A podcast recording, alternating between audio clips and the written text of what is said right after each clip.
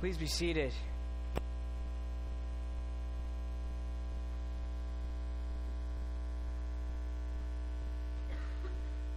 So here we are. We've already made it to Lent. Can you believe it?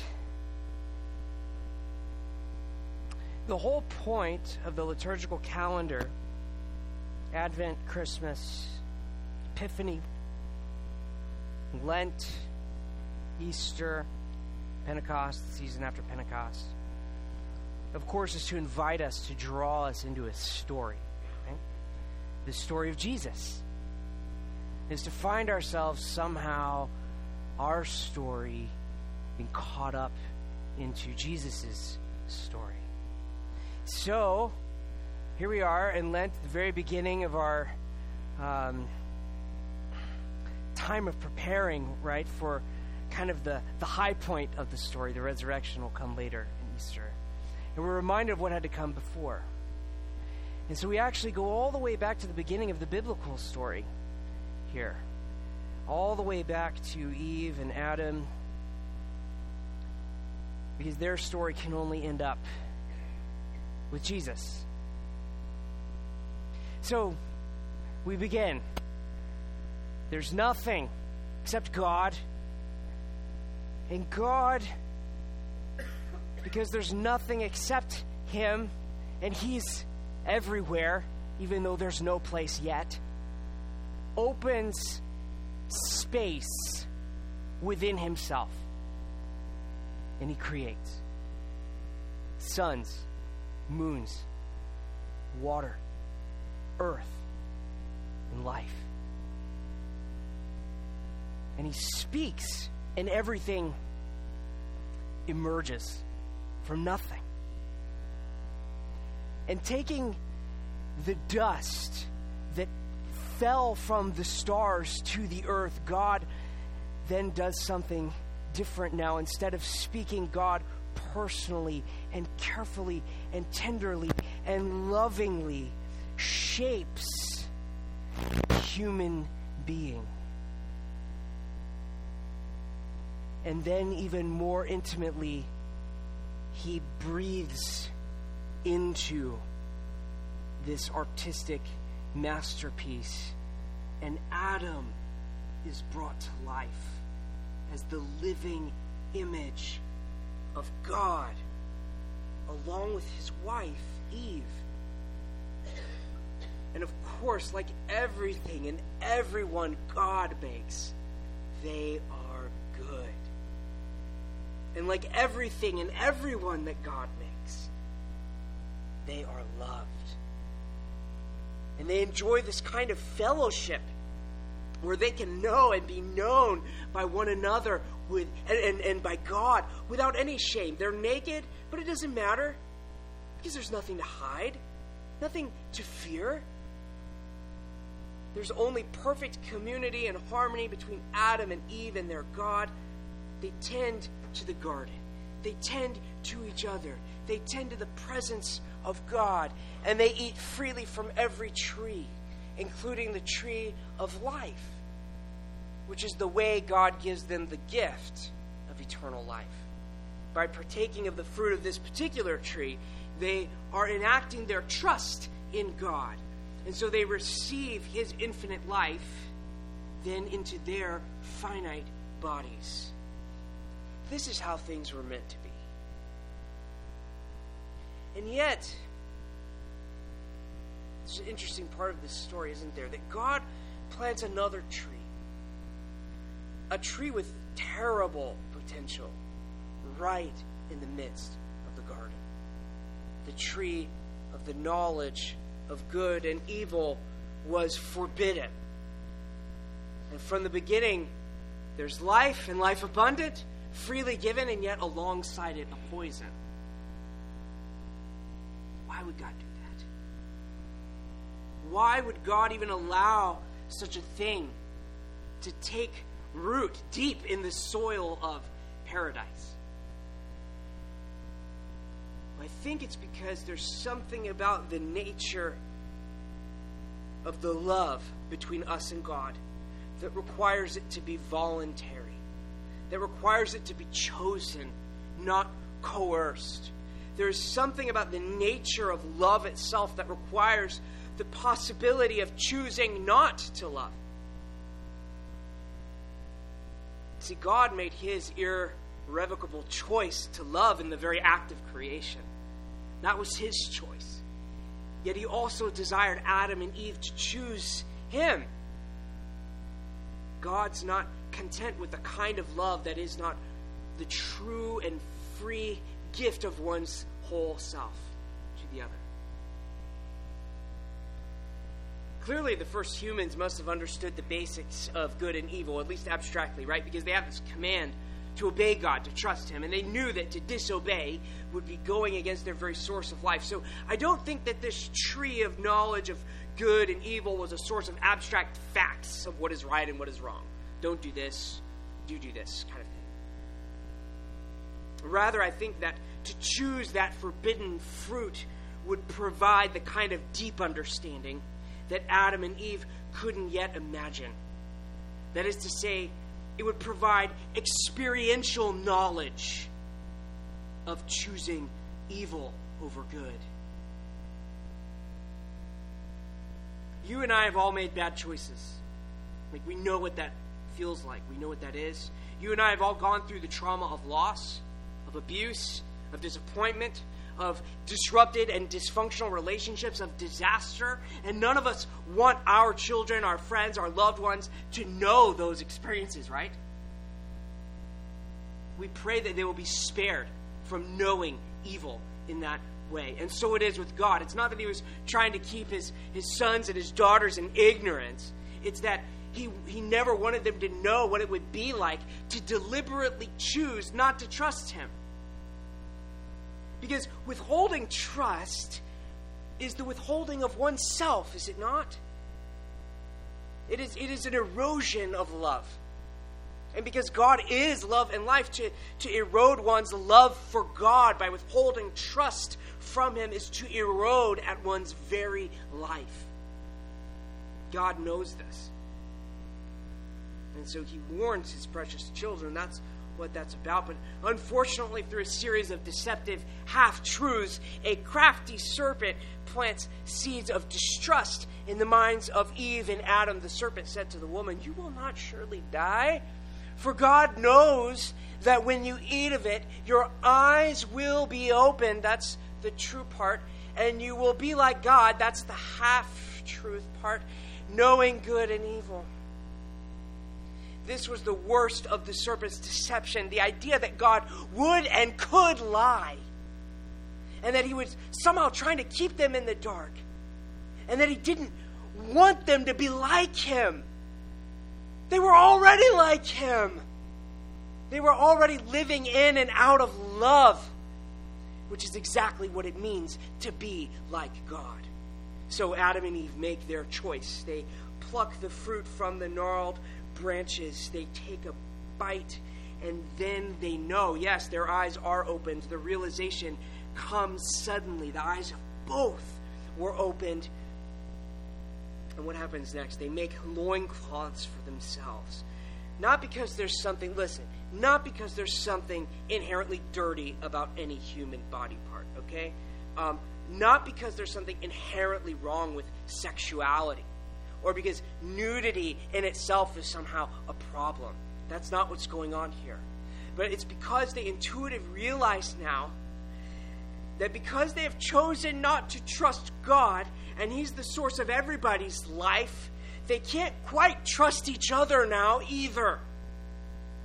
And the irony is that in eating from the tree of the knowledge and good and evil, their ability to know and be known by one another is now compromised. They have to hide their most vulnerable parts from each other.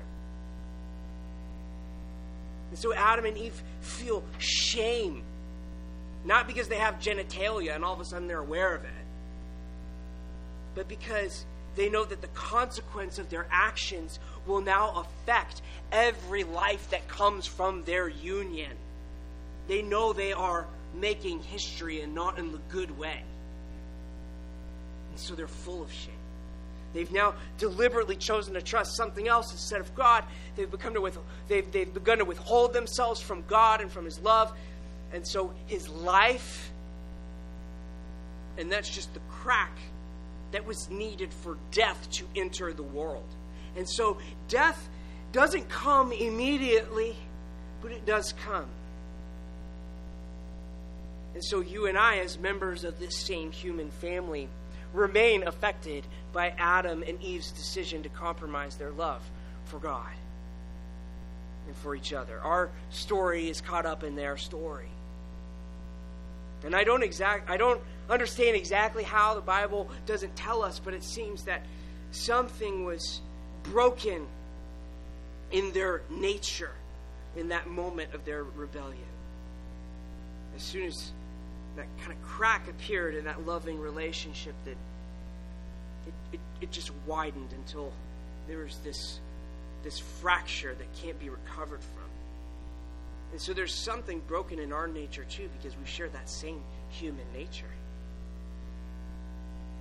Just like every human being since Eve and Adam, we are born now on a trajectory toward death.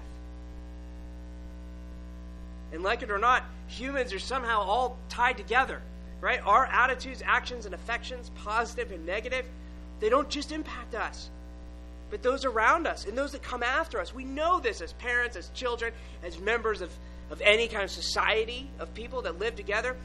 What one person does affects the whole every time. And in this case, human nature was damaged, and the image of God in us, that way of living in and from love, was broken.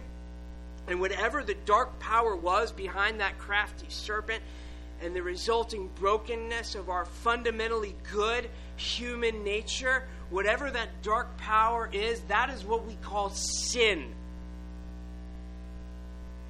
And we've all been sucked into its tragic and deadly vortex. We all suffer, don't we, from some kind of shame and distrust, some kind of hesitation in knowing and being known by others. Like we all fail in living in such a way as to fully display the love of God, and so we have trouble knowing and loving God. We experience this as alienation from one another. We experience this as conflict with each other. This is why there are things like divorce. This is why there are things like war. This is why we mistreat our children.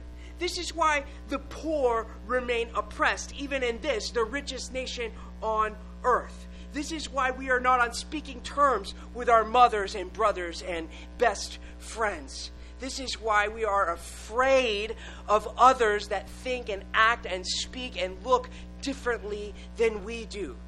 Each of us is born into a world that was touched by the fundamental distrust of Adam. And we just can't escape it. We can't escape sin. The, where, the world that we live in is a world in which we are all effectively condemned to a way of being that leads to death. It doesn't take much time living before all of us becomes then not just condemned, not just born into this situation, but, but actually becomes guilty of something.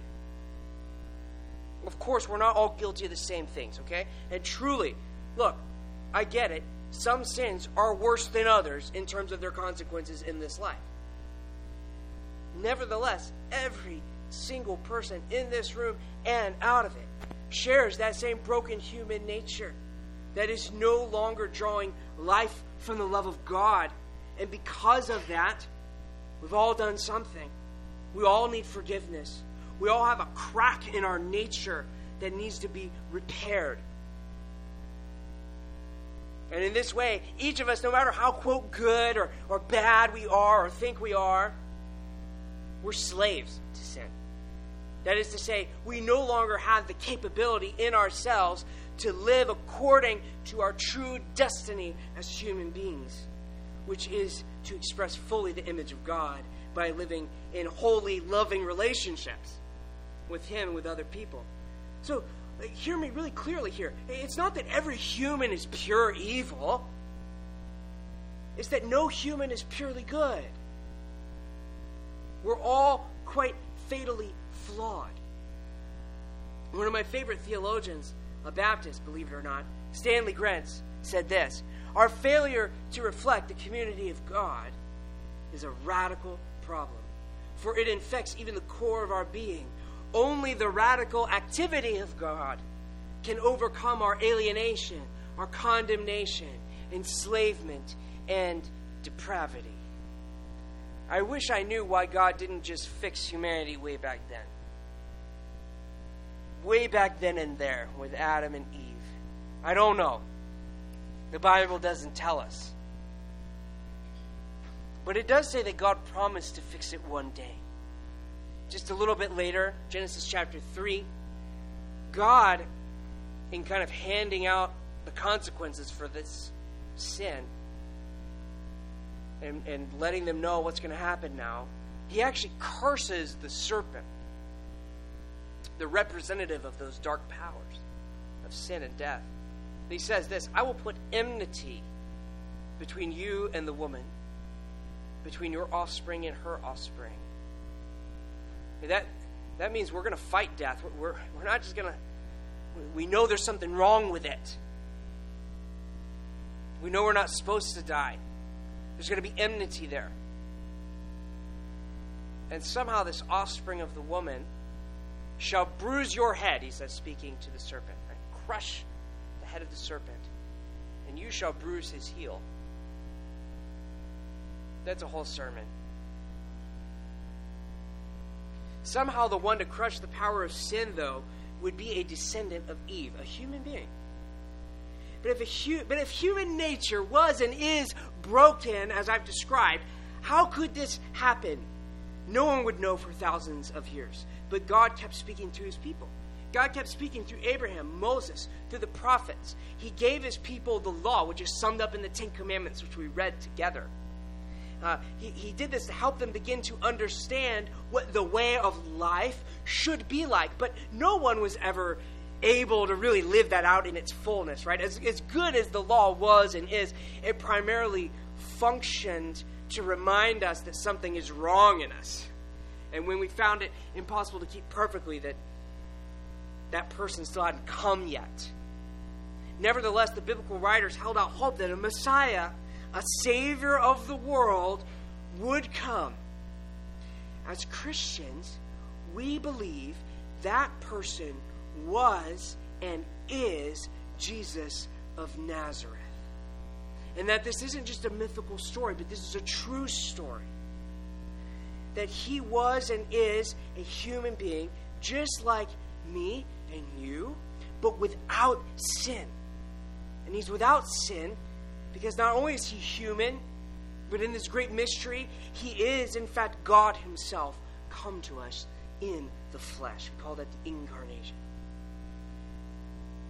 So, in Paul's letter to the Galatians, he writes this about Jesus God sent him to buy freedom for us who were slaves to the law, so that he could adopt us as his very own children. How did he buy our freedom from the power of sin? and death. Well, he lived this perfect human life. Jesus lived life completely in love with his heavenly Father, completely loving towards all people. And in a mysterious way we can't completely understand, this perfect love is what allowed him to take on the powers of evil behind that human brokenness that sentenced us all to death.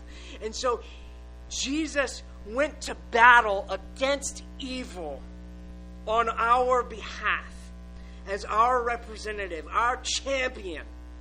He went to battle against evil with the only effective weapon that exists, which is love itself, by loving all, even to the point of death even loving and forgiving those that crucified him. That's the kind of love that defeats evil. That kind of perfect love that loves even to the complete giving of oneself unto death. Unintuitively, right? We don't expect this because we think, oh, well, then you're dead, right? But no, this kind of perfect love had and has the power to actually undo death. And so, even though Jesus experienced physical death, his love was so full of life that it overcame death. And so, after three days in the grave, he was resurrected from the dead, never to die again. This is not just a myth. This is not just a, happy story. This is a real, true story. This happened in history. And not only did he deal then with death, but he brought a new kind of life. And believe it or not, it's an even better life than that in the garden. It's a resurrection life. And he brings us to the whole world. So, yes, most of us will still endure physical death. But when we believe in Jesus, right, which is a way of saying when we trust in him, right, right when we open ourselves to, to, to loving God, again, we trust in his work. Instead of trusting crafty self deceptions, we find ourselves once again trusting in God and being restored to a loving relationship with Him. And so it's just a matter of trust. If we'll simply trust Him, we'll receive that kind of internal life that transforms how we live in the present and assures us that we too will share in the resurrection one day. This is called being born again into the family of God. And so Paul continues that letter that I quoted earlier to those that have been born again, who have trusted and they've received this internal life and they're waiting for it to manifest physically. Because we are his children, God sent the Spirit of His Son into our hearts. That's how we get that life. God sent the Spirit of His Son into our hearts, prompting us to call out, Abba, Father. That's like, that's like saying dad. It's just a familial term with God. Now we're restored in relationship. And now you are no longer a slave, Paul says, but God's own child. And since you are His child, God has made you His heir. Jesus is the Son of God we get connected to Jesus, we get everything Jesus gets, including that resurrection body. Just like Jesus, we may die physically, but we're going to get pulled out of that with a new body and a new life. And that means even in the present, this new, healed, and whole humanity of Jesus begins to be manifest in us, in you and me. And so we come to Jesus, we, we come to God for life. In the same way that the first humans ate from the tree of life to receive immortality, we come to the table of the Lord to receive the life of Christ, his redeemed human nature as a gift. So we say we, we, we feed on him in our hearts by faith with thanksgiving. And as we receive his, his body and blood in the bread and in the wine, we are given grace to love again. Grace to love God, grace to love people, grace to experience the restoration of community, grace to receive forgiveness as we forgive others, grace to be free in a way that is full of life and full of abundant. Uh, uh, uh abundant life, right? Not just a little bit of life, but abundant life. And, and we get this, this grace to receive forgiveness, even as we forgive others, and grace to be free in this way that is, that is full of healing from pain and destruction and sin. And a lot of it that, that we brought on ourselves. Free to be known and know once again. So we're given this grace of knowing, this assurance of knowing when we come to Jesus. Because we can trust Him. We can't trust ourselves, we can trust Him we get this grace of knowing that it's His life that's going to pull us through death and into the resurrection. Yes, our story is bound up with Adam and Eve's. We can't help it. They were the first humans. We're human beings. We're connected. There's nothing we can do about it. But our story is also then bound up in the story of Jesus, the new human, the new Adam, that instead of ruining the world, redeems and renews the world the new Adam that buys back for us everything that was lost. I love how St. Paul put this in his letter to the Romans. I'm going to read, Sarah already read it for us beautifully. I'm going to read it again now in the New Living Translation. Yes, Adam's one sin brings condemnation for everyone, but Christ's one act of righteousness brings a right relationship with God and new life for everyone. Because one person disobeyed God, many became sinners. But because one other person obeyed God, many will be made righteous. God's law was given so that all people could see how sinful they were. But as people sinned more and more, listen, as people sinned more and more, God's wonderful grace became more abundant. So just as sin ruled over all people and brought them to death, now God's wonderful grace rules instead giving us right standing with God and resulting in eternal life through Jesus Christ our Lord. In other words, if sin was this infectious disease, this dark power that's made its way through this crack, Jesus is the healing antidote. Do you guys get it? This is good news. God loves you. And he wants you to experience true and everlasting life that can only come from him. The world's brokenness is not the end of the story. In fact, in the grand scheme of eternity, this world's brokenness is just going to be a little footnote in the story of what God has done in Jesus Christ. That means your brokenness is not the end of your story. Whatever you have done, whatever uh, suffering you have endured or will endure, in the end, it's just going to be a footnote to what God has done for you in Jesus Christ. But just like in the garden, listen carefully. Just like in the garden, though, God will not force or coerce us into receiving His love or giving ours. He's already given His all, He's made His choice. He's not going to go back on it. He loves you, He made you, He is committed to you. And He proved it by coming to you in His Son Jesus, by coming to one of us, by, by coming to all of us as one of us to heal us, to repair that broken, fallen human nature with the renewed, redeeming, resurrection human nature of Jesus.